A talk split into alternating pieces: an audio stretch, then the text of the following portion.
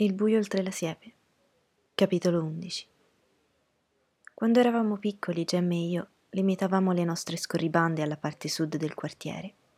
Ma quando andai in seconda e il vizio di stuzzicare i burelli divenne passé, il centro di Macon prese ad attirarci spesso, sulla strada oltre la proprietà della signora Raffaillette Dubois.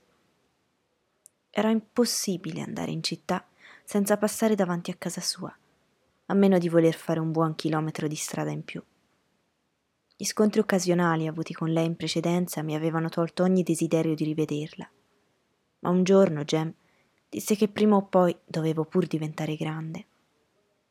La signora Dubois viveva da sola, con una ragazza negra al suo servizio, due porte più su della nostra, venendo dalla città, in una casa con ripidi gradini di accesso. Era molto vecchia e passava la maggior parte della giornata a letto e qualche ora in una sedia a rotelle. Si diceva che tenesse una pistola dei confederati nascosta tra i molti scialli e coperte. Gem e io la odiavamo.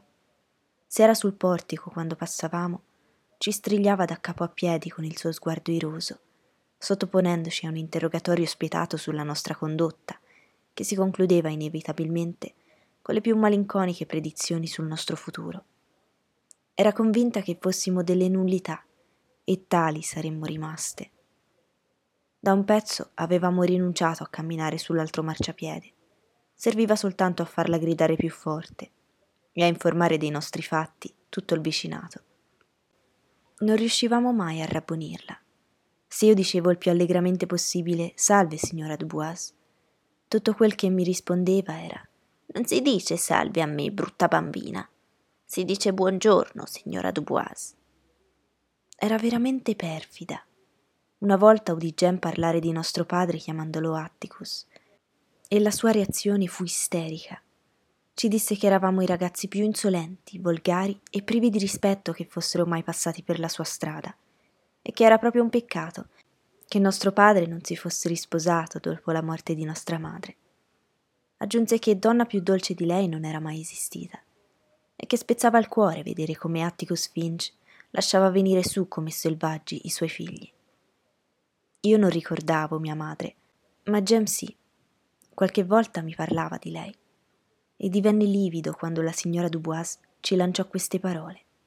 Sopravvissuto all'avventura di Bureidley, all'incontro con un cane idrofobo e ad altri terrori, si era convinto che fosse una vigliaccheria aspettare Atticus che tornava dal lavoro, seduti sugli scalini di Miss Rachel la sera e aveva stabilito che dovevamo corrergli incontro fino all'ufficio postale all'angolo. Quasi tutte le sere Atticus, quando arrivava, trovava Gem furioso per le cose sgradevoli che ci aveva detto la signora Dubois. Non te la prendere, figliolo, diceva. È una vecchia signora malata. Pensa solo a tenere la testa alta e essere un gentiluomo. Qualsiasi cosa ti dica, hai il dovere di non infuriarti. Gem rispondeva che non doveva essere più tanto malata se sbraitava in quel modo. Quando tutti e tre passavamo davanti alla casa della signora Dubois, Atticus si toglieva il cappello con un ampio gesto galante e diceva Buonasera, signora Dubois. Sembra proprio un quadro questa sera. Non specificava però quale quadro.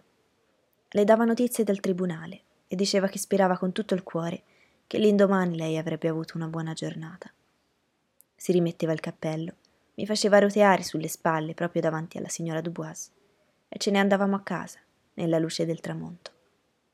Era in occasioni come queste che pensavo che mio padre, che odiava le armi e non era mai stato in guerra, era l'uomo più coraggioso del mondo.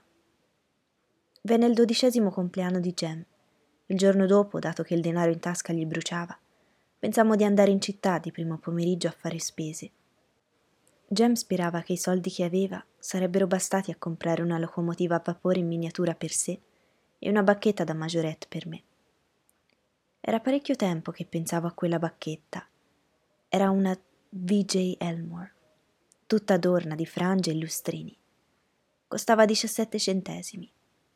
A quell'epoca l'ambizione mai più ardente era di far la maggiorette e di precedere la banda della scuola superiore di Maycomb roteando la bacchetta. Avevo esercitato un poco il mio talento e sapevo già lanciare in aria un bastone e riaccapparlo al volo, motivo per cui, Calpurnia mi impediva di entrare in casa ogni volta che mi vedeva con un bastone in mano.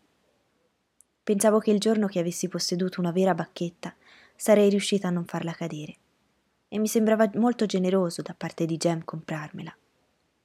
Quando passammo davanti alla sua casa, la signora Dubois era già al suo posto, sul portico. Dove andate voi due a quest'ora? gridò. Marinate la scuola, immagino. Ora telefono al direttore e lo avverto. Appoggiò le mani sulle ruote della sedia eseguendo un perfetto dietrofront. Oggi è sabato, signora Dubois, disse Jem. Che sia sabato non cambia niente, disse insensatamente. Mi chiedo se vostro padre sa dove siete. Signora Dubois, andiamo in città da soli da quando eravamo alti così. Jem portò la mano a un'altezza di 30 centimetri da terra. Non raccontatemi bugie, sbraitò. Jeremy Finch, Maudie Atkinson mi ha detto che stamattina le hai rovinato il pergolato di vite e che lo dirà a tuo padre. Ti dispiacerà di esserti alzato dal letto stamane. Non mi chiamerò più Dubois se entro pochi giorni non finirai al riformatorio. Jem, che non si avvicinava al pergolato di Miss Modi dall'estate prima, e sapeva benissimo che Miss Modi non avrebbe mai fatto la spia, respinse l'accusa. Non mi contraddire, strillò lei. E tu?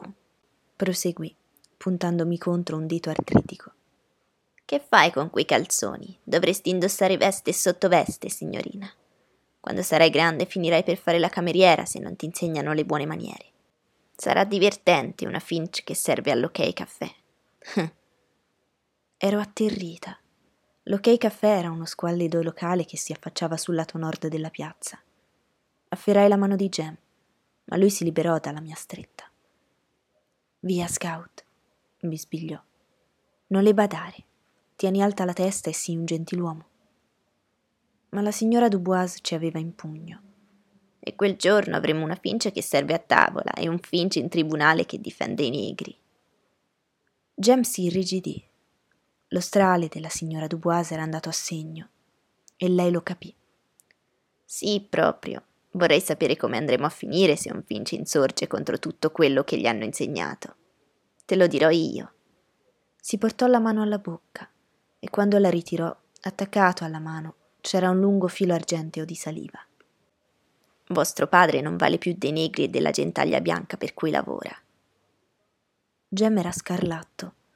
Lo tirai per la camicia e ci allontanammo, inseguiti da una filippica sulla degenerazione morale della nostra famiglia la cui prova più lampante era il fatto che metà dei Finch erano già al manicomio. Se nostra madre fosse stata ancora viva, non ci saremmo ridotti in quello stato. Ignoravo che cosa avesse ferito di più Jem. Quanto a me, ero offesa dall'opinione di quella vecchia sullo stato mentale della mia famiglia. Mi ero quasi abituata a sentire offendere Atticus, ma questa era la prima volta che lo sentivo fare da un adulto.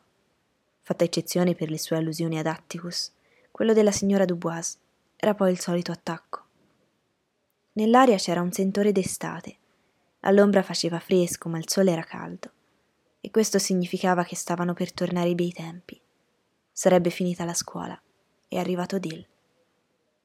Jem comprò la locomotiva a vapore e andammo da Elmore per la mia bacchetta, ma non si mostrò entusiasta per il suo acquisto. Lo ficcò in tasca e si incamminò davanti a me in silenzio. Strada facendo mi sfuggì la bacchetta e per poco non colpì il signor Linktease, che disse sta attenta, Scout. Quando giungemmo alla casa della signora Dubois, la bacchetta era già sudicia per essere finita in terra molte volte. La signora Dubois non era sul portico. Negli anni seguenti mi chiesi più volte che cosa fu che spinse Gemma a fare quel che fece, a venire meno alla consegna di essere un gentiluomo e ai propositi di rettitudine che si erano appena imposti. Della storia di Atticus che difendeva i negri, Jen probabilmente se l'era risa quanto me, e ritenevo scontato che mantenesse la calma. Lui era tranquillo per natura e lento a infiammarsi. Sul momento, però, pensai che l'unica giustificazione per ciò che fece era che fosse momentaneamente impazzito. L'avrei fatto anch'io, naturalmente, se non avessi ritenuto che il divieto di Atticus riguardava anche le liti con la signore vecchie e orribili. Eravamo appena giunti al cancello di lei quando Jem mi strappò la bacchetta e corse, agitandola selvaggiamente. Su per gli scalini e nel giardino della signora Dubois, dimenticando tutto quel che Atticus ci aveva detto, dimenticando che quella teneva sempre una pistola sotto lo scialle e che se lei mancava la mira, non l'avrebbe mancata la domestica Jessie. Si calmò soltanto dopo che ebbe abbattuto le corolle di tutte le camelie che la signora Dubois possedeva, dopo che il terreno fu cosparso di verdi boccioli e di foglie. Allora piegò la mia bacchetta sul ginocchio, la ruppe in due e la gettò per terra. Io strillavo e Jem mi prese per i capelli e disse che non gli importava nulla di quel che aveva fatto, che l'avrebbe fatto ancora se gliene fosse capitata l'occasione, e che se non la smettevo di strillare mi avrebbe strappato tutti i capelli che avevo in testa. Non smisi e lui mi diede un calcio. Persi l'equilibrio e caddi faccia a terra. Jem mi tirò su bruscamente, apparentemente pentito di quel che aveva combinato. Non c'era nulla da dire. Preferimmo non andare incontro ad Atticus quella sera. Ci rifugiammo in cucina finché Calpurnia non ci cacciò fuori. Chissà per quale magia nera, pareva sapere tutto come fonte di conforto Calpurnia dava poca soddisfazione, ma diede a Jem un biscotto caldo col burro e lui lo spezzò in due, passandone un pezzo a me. Pareva di mangiare cotone. Andammo nella stanza di soggiorno, presi una rivista sportiva, trovai una fotografia di Dixie Howell e la mostrai a Jem dicendo sembri proprio tu. Era la cosa più carina che potessi pensare di dirgli, ma non servì a nulla. Sedeva vicino alla finestra, raggomitolato su una sedia a dondolo, cupo in faccia, in attesa. La luce del giorno dileguava rapidamente. Due secondi dopo udimmo Atticus che si puliva le scarpe sullo stuoino. La porta zanzariera sbatté. Vi fu una pausa. Atticus era fermo accanto all'attaccapanni, nell'atrio. E poi lo sentimmo chiamare Gem. La sua voce pareva il vento d'inverno. Atticus accese la luce centrale del soggiorno e ci trovò là, gelati, immobili. In mano aveva la mia bacchetta con la nappina gialla, sporca, che strisciava per terra. Tese l'altra mano, conteneva dei grossi boccioli di camelia. Gem, disse. Sei stato tu? Sì. Perché lo hai fatto? Gem disse piano. Ha detto che tu difendi i negri e la gentaglia. Per questo l'hai fatto. Le labbra di Jem si mossero, ma il suo sì quasi non si udì. Figliolo, non dubito che ti abbia dato fastidio che i tuoi coetanei dicessero che difendo i negri, come dici tu. Ma fare una cosa simile a una vecchia signora malata è imperdonabile. Ti consiglio di andare immediatamente a parlare con la signora Dubois. E dopo torna subito a casa. Jem non si mosse. Va, ti ho detto. Seguì Jem fuori dal soggiorno. Tu torna qui, mi disse Atticus. Tornai indietro. Atticus prese il mobile press e sedette sulla sedia a dondolo che Jem aveva lasciata libera. Non riuscivo assolutamente a capire come potesse starsene seduto, bello tranquillo a leggere il giornale, sapendo che c'erano forti probabilità che il suo unico figlio maschio venisse assassinato con una vecchia pistola dell'esercito confederato. Certo, molte volte Gemma aveva corso il rischio di essere ucciso da me, tanto mi faceva infuriare. Ma a pensarci bene, non avevo che lui. Di questo Atticus non pareva rendersi conto, non se ne curava. Lo odiai per questo, ma quando si è nei guai ci si stanca facilmente. Presto trovai rifugio nel suo grembo circondata dalle sue braccia. Mi sembri un po' grandicella per essere cullata, disse. A te non importa quello che può succedergli, esclamai. Lo mandi laggiù perché gli sparino addosso quando non ha fatto altro che difendere te. Atticus mi strinse la testa sotto il suo mento. Non è ancora il caso di preoccuparsi, disse, ma non avrei mai creduto che proprio Gemma avrebbe perso la testa. Avevo sempre pensato che i guai mi sarebbero venuti da te. Dissi che non capivo perché dovessimo stare sempre attenti a non perdere la testa. Di tutti i miei compagni di scuola, nessuno doveva stare attento a non perdere la testa. Scout, disse Atticus. Quando verrà l'estate dovrai stare attenta a non perdere la testa per cose molto peggiori. Lo so, è un'ingiustizia che tu e Jem dobbiate andarci di mezzo, ma a volte ci tocca prendere le cose come vengono. Ed è proprio quando si è nei guai che bisogna. Comunque, quel che posso dirti è che quando tu e Jem sarete grandi, forse ripenserete a queste cose con compassione e capirete che non ho tradito la mia famiglia, ma che se vi ho esposto alla difficoltà è stato perché non potevo fare diversamente. Questo di Tom Robinson è un caso che tocca direttamente il vivo della coscienza di un uomo.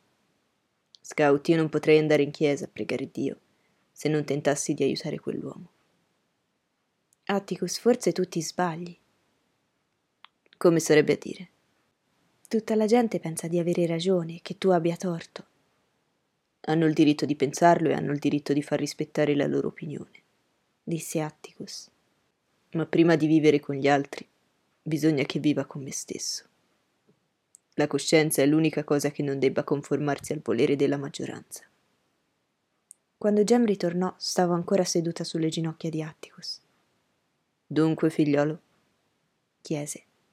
Mi fece scendere e io, senza farmene accorgere, studiai attentamente Gem. Sembrava incolume, ma aveva un'espressione strana sul volto. Forse la signora Dubois gli aveva dato una dose di calomelano. Ho pulito tutto il giardino e ha detto che mi dispiaceva per quel che avevo fatto, anche se non è vero, e che andrò tutti i sabati a curare le camelie per farle crescere di nuovo. Non serve a niente dire che ti dispiace se non è vero, osservò Atticus. Gem è una donna vecchia e malata, non puoi ritenerla responsabile di quel che dice e fa. Certo preferirei che lo avesse detto a me anziché a uno di voi ma non possiamo pretendere che le cose vadano sempre come vogliamo noi. Jem contemplava ipnotizzato una rosa del tappeto. Atticus, disse, vuole che le faccia la lettura ad alta voce. La lettura? Sì, vuole che vada da lei tutti i pomeriggi dopo la scuola, anche il sabato, e che le faccia la lettura ad alta voce per due ore. Atticus, lo devo fare davvero.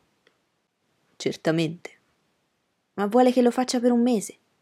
Lo farei per un mese. Jen puntò delicatamente il piede al centro della rosa e la schiacciò.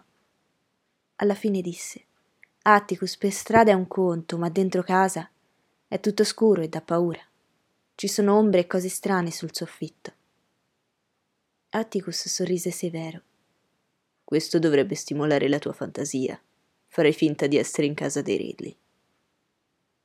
Il lunedì seguente di pomeriggio, Gem e io salimmo i ripidi scalini della signora Dubois ed entrammo timorosi nel corridoio attraverso la porta aperta. Gem, armato d'ivano e della sua superiore cultura, bussò alla seconda porta a sinistra. Signora Dubois, chiamò. Jessie aprì la porta di legno e tolse il gancio della porta zanzariera. Sei tu, Gem Finch? disse. Ah, c'è anche tua sorella, non so. Falli entrare, Jessie, disse la signora Dubois. Jessie ci fece entrare e scomparve in cucina. Non appena passammo la soglia, ci accolse un odore opprimente, l'odore che avevo sentito molte volte nelle vecchie case disfatte dalla pioggia, dove ci sono ancora i lumi ad acetilene, dove l'acqua si attinge con i secchi e le lenzuola non sono candeggiate. Un odore che mi aveva sempre spaventata e messa sul chi vive. In un angolo della stanza vi era un letto di ottone e nel letto c'era la signora Dubois. Mi chiesi se fosse stata la violenza di Gem a costringervela e per un attimo mi fece pena. Giaceva sotto una montagna di piumini e aveva un'aria quasi cordiale. Accanto al letto c'era un lavabo con il piano di marmo e sopra un bicchiere con dentro un cucchiaino, una pompetta per le orecchie rossa una scatola di ovatta e una sveglia di metallo appoggiata su tre gambette. Così hai portato con te quella bambina sudicia di tua sorella, fu il suo saluto. Jem disse calmo: Mia sorella non è sudicia io non ho paura di lei. Ma vedevo che gli tremavano le ginocchia. Mi aspettavo che lei se ne uscisse in chissà quali invettive. Invece disse soltanto: Comincia pure a leggere, Jeremy.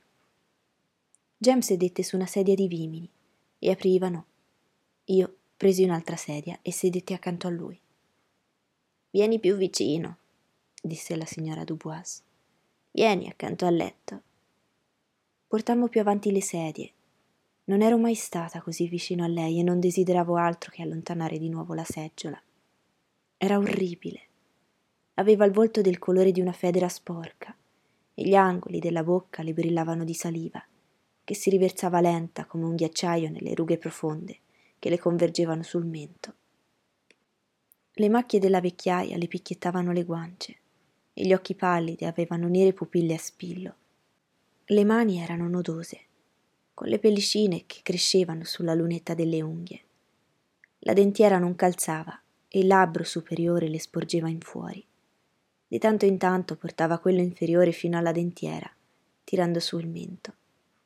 E quel movimento faceva fuoriuscire più rapidamente la saliva. La guardavo meno che potevo. Gem riaprivano e cominciò a leggere. Cercai di seguirlo, ma leggeva troppo in fretta. Quando incontrava una parola che non conosceva la saltava, ma ogni volta la signora Dubois se ne accorgeva e lo costringeva a sillabarla. Gem lesse per una ventina di minuti, durante i quali io guardai il caminetto fuligginoso, fuori della finestra, dappertutto, pur di non guardare lei. Mentre Jem seguitava a leggere mi accorsi che le correzioni della signora Dubois si facevano sempre più rade e che Jem aveva persino lasciato una frase sospesa a mezz'aria, senza che lei se ne accorgesse. Non ascoltava più. Guardai verso il letto. Doveva esserle accaduto qualcosa. Stava supina, con le coltri tirate fino al mento. Emergevano soltanto la testa e le spalle. La testa si muoveva lentamente di qua e di là Ogni tanto spalancava la bocca e le vedevo la lingua che ondeggiava lievemente. Rivoli di saliva le affluivano sulle labbra, li aspirava, poi apriva di nuovo la bocca. Quella bocca pareva dotata di vita propria. Si muoveva indipendentemente del resto, aprendosi e chiudendosi come le valve di un mollusco al flusso e riflusso delle onde. Ogni tanto faceva pt, come una sostanza vischiosa giunta a ebollizione. Tirai Jem per la manica. Mi guardò, poi guardò il letto. La testa della vecchia oscillava regolarmente verso di noi. E Jem disse: Signora Dubois, si sente male? Non sentì.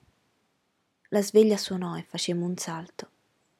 Un minuto dopo, con i nervi ancora tesi, Jem e io eravamo in strada, diretti a casa. Non eravamo scappati. Ci aveva mandati via Jessie, prima che la sveglia smettesse di suonare era entrata in camera, cacciandoci via. Via, disse. Andate a casa. Sulla porta Gemma aveva esitato. È ora che prenda la medicina, aveva detto Jessie, e mentre la porta si chiudeva alle nostre spalle, la vidi avvicinarsi rapidamente al letto della signora Dubois. Erano appena le tre e tre quarti, quando giungemmo a casa e giocammo un po' con la palla in cortile finché non fu ora di andare incontro ad Atticus. Aveva due matite gialle per me e una rivista di football per Jem. Immagino che fossero un tacito compenso per la nostra prima seduta con la signora Dubois. Jem gli raccontò com'era andata. Vi è spaventati? chiese Atticus.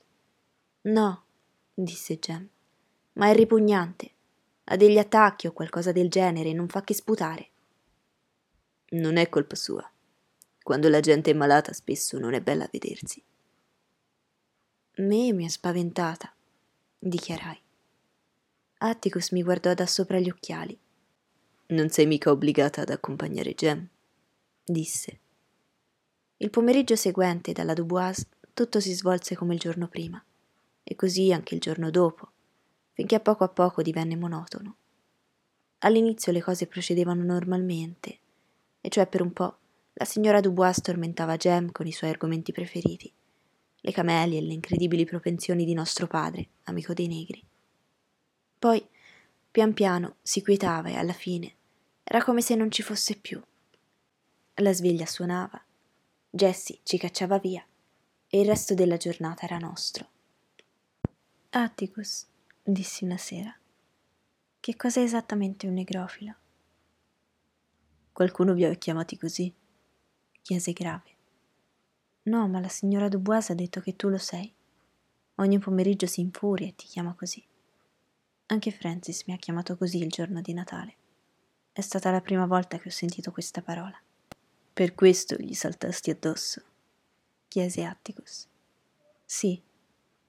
Allora perché mi chiedi cosa significa? Cercai di spiegare ad Atticus che non era stato tanto quel che aveva detto Francis a farmi infuriare, quanto il modo in cui l'aveva detto. L'ha detto come se volesse dire brutta mocciosa o qualcosa di simile. Scout, disse Atticus. Nigrofilo è una di quelle espressioni che non significano niente, come brutta mocciosa del resto. È difficile da spiegare, la gente ignorante, i bianchi, poveri, usano questo termine quando credono che una persona consideri i neri più di quanto non consideri loro.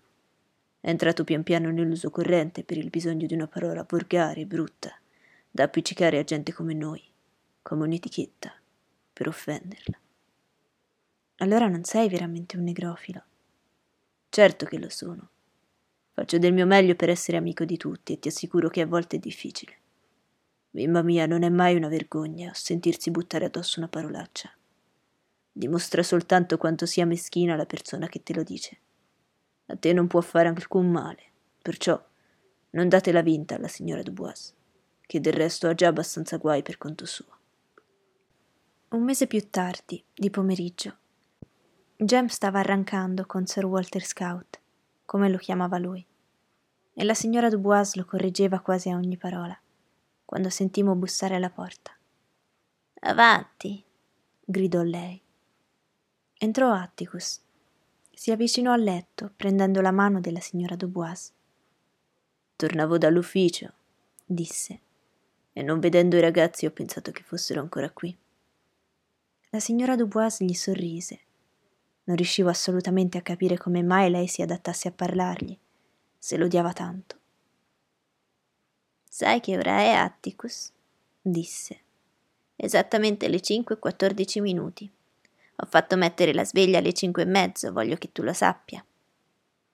Improvvisamente mi colpì il pensiero che ogni giorno eravamo stati dalla signora Dubois qualche minuto più del giorno prima, che ogni giorno la sveglia suonava qualche minuto più tardi e che quando cominciava a suonare lei era caduta già da un pezzo in stato di incoscienza. Quel giorno aveva tormentato Jen per quasi due ore, senza mostrare alcun sintomo dei suoi famosi attacchi. Mi sentii presa in trappola, senza via d'uscita. La sveglia era il segnale della nostra liberazione. Se un giorno non avesse suonato, che cosa avremmo fatto? Ho la sensazione che i giorni di lettura di Jem siano contati disse Atticus. Ancora una settimana, credo, disse lei. Tanto per essere proprio sicuri. Jem saltò in piedi. Ma. Atticus alzò una mano e Jem tacque. Ma sulla via di ritorno Jem disse che secondo i patti lui avrebbe dovuto fare la lettura alla signora Dubois per un mese, che il mese era finito e che tutto questo non era giusto. Soltanto un'altra settimana, figliolo disse Atticus. No, disse Jem. Sì, disse Atticus. La settimana seguente eravamo ancora dalla signora Dubois. La sveglia ormai non suonava più e la signora Dubois ci metteva in libertà con un va bene, basta così. Tanto tardi che Atticus era già a casa che leggeva il giornale quando ritornavamo. Sebbene gli attacchi non le venissero più, era in tutto e per tutto quella di sempre. Quando Sir Walter Scott si perdeva in prolisse descrizioni di fossati e di castelli, la signora Dubois si annoiava e se la pigliava con noi. Jeremy Finch, te lo avevo detto che ti saresti pentito di aver strappato le mie camelie. Sei pentito ora, eh? Jem diceva di sì, che era pentito. Credevi di poter far morire la mia neve di montagna? E invece Jessie dice che sta germogliando di nuovo. La prossima volta cercherai di far meglio, eh? La strapperai con tutte le radici, vero? Jem diceva di sì. Avrebbe certamente fatto così. Non bofonchiare, ragazzo. Tieni sulla testa e di sì, signora. Non credo che tu te la senta di alzare la testa, però, con quel padre che hai. Jem levava il mento e guardava la signora Dubois con una faccia priva di ogni risentimento. Di settimana in settimana era riuscito a foggiarsi un'espressione di interesse cortese e spassionato, con cui la guardava anche quando la vecchia se ne usciva con delle trovate da far gelare il sangue. Finalmente venne l'ultimo giorno. Basta così, disse la signora Dubois. Poi aggiunse: Abbiamo finito. Buongiorno a voi. Era finita. Tornammo a casa di corsa in un'orgia di gioia, saltando e ululando. Quella primavera fu bellissima. Le giornate erano più lunghe e ci permettevano di giocare fino a tardi. Gem era tutto preso dai suoi campioni e dalle squadre universitarie di football. Ogni sera Atticus ci leggeva le pagine sportive dei giornali. Anche quell'anno l'Alabama avrebbe conquistato la Coppa della Rosa, a giudicare dagli avversari, i cui nomi riuscivamo a pronunciare a stento. Una sera Atticus ci stava leggendo un articolo di Windy Seaton, quando squillò il telefono. Andò a rispondere, poi staccò il cappello dall'attaccapanni. Vado un momento dalla signora Dubois, disse. Non starò via molto. Ma rimase fuori fino a molto dopo l'ora di andare a letto. Quando ritornò aveva una scatola di dolci. Sedette nella stanza di soggiorno e mise la scatola per terra, vicino alla sedia. Che voleva? chiese Jem. Non vedevamo la signora Dubois da un mese. Non stava più sul portico quando passavamo. È morta, figliolo, disse Atticus. È morta pochi minuti fa. Oh, disse Gem imbarazzato. Bene. Bene davvero, replicò Atticus. Ora non soffre più. Era malata da tempo. Sai che cos'erano i suoi attacchi, figliolo? Gem scosse la testa. La signora Dubois era una morfinomane, disse Atticus. Prendeva la morfina da anni per calmare i dolori. Fu il dottore a dargliela per primo. Avrebbe potuto continuare a prenderla per il resto dei suoi giorni, evitandosi un'agonia così lunga. Ma con il carattere che aveva. Non capisco, disse Jem. Atticus disse: Poco prima della tua scappatella mi aveva chiamato perché voleva fare testamento. Il dottor Reynolds le aveva detto che le rimanevano pochi mesi di vita. I suoi affari erano in perfetto ordine, ma quel giorno lei mi disse c'è ancora una cosa che non è a posto. Che cosa? chiese Jen perplesso. Mi disse che voleva lasciare questo mondo senza essere in obbligo verso nulla e nessuno. Sai, Jem, quando uno è malato come era lei, è giusto che prenda qualsiasi cosa per alleviare il male. Ma lei non la pensava così. Disse che voleva togliersi quel vizio prima di morire e lo fece. Jem disse: Allora erano questi i suoi attacchi? Proprio così. Quando tu leggevi, dubito che sentissi una sola parola. Tutte le sue facoltà erano concentrate su quella sveglia. Se tu non fossi caduto nelle sue grinfie, ti ci avrei mandato lo stesso. Poteva essere una distrazione per lei. Ma c'era anche un'altra ragione. È morta libera da quell'abitudine? Quando è morta era libera come l'aria, disse Atticus. Fu in sé fino alla fine, quasi in sé sorrise. E bisbetica. Mi criticava aspramente come sempre e diceva che probabilmente avrei passato il resto della mia vita a pagare cauzioni per farti uscire di prigione. Ha voluto che Jessie preparasse questa scatola per te. Atticus si chinò, raccolse la scatola di dolci e la porse a Gem. Gem l'aprì. Dentro, circondata da tamponi di ovatta umida, c'era una camelia, bianca, cerea perfetta. Era una neve di montagna. Jem strabuzzò gli occhi. Che demonio era quella vecchia? Che demonio? urlò, gettando il fiore per terra. Ma perché non mi lascia in pace? Atticus si alzò, chinandosi su di lui. Jem gli nascose il volto nel petto. Buono, buono, disse Atticus. Credo che con questo volesse farti capire che aveva dimenticato tutto, Jem che tutto era tornato a posto. Sai, era una gran signora. Una signora? Gemma alzò la testa. Aveva il volto scarlatto. Dopo tutte quelle cose che ha detto di te. Sì, era una signora. Aveva le sue idee sulle cose, idee molto diverse dalle mie, forse. Figliolo, ti ho detto che anche se tu non avessi perso la testa quel giorno, ti avrei mandato ugualmente a casa sua. Volevo che tu imparassi una cosa. Volevo che tu vedessi che cos'è il vero coraggio. Tu, che credi che sia rappresentato da un uomo col fucile in mano. Aver coraggio significa sapere di essere sconfitti prima ancora di cominciare. E cominciare ugualmente e arrivare sino in fondo, qualsiasi cosa succeda. È raro vincere in questi casi, ma qualche volta succede. La signora Dubois ha vinto. È morta come voleva morire, senza essere schiava né degli uomini né delle cose. Era la persona più coraggiosa che io abbia conosciuto. Jen prese la scatola di dolci e la gettò nel fuoco. Raccolse la camelia da terra e quando andai a letto vidi che ne sfiorava con le dita i larghi petali. Atticus leggeva il giornale.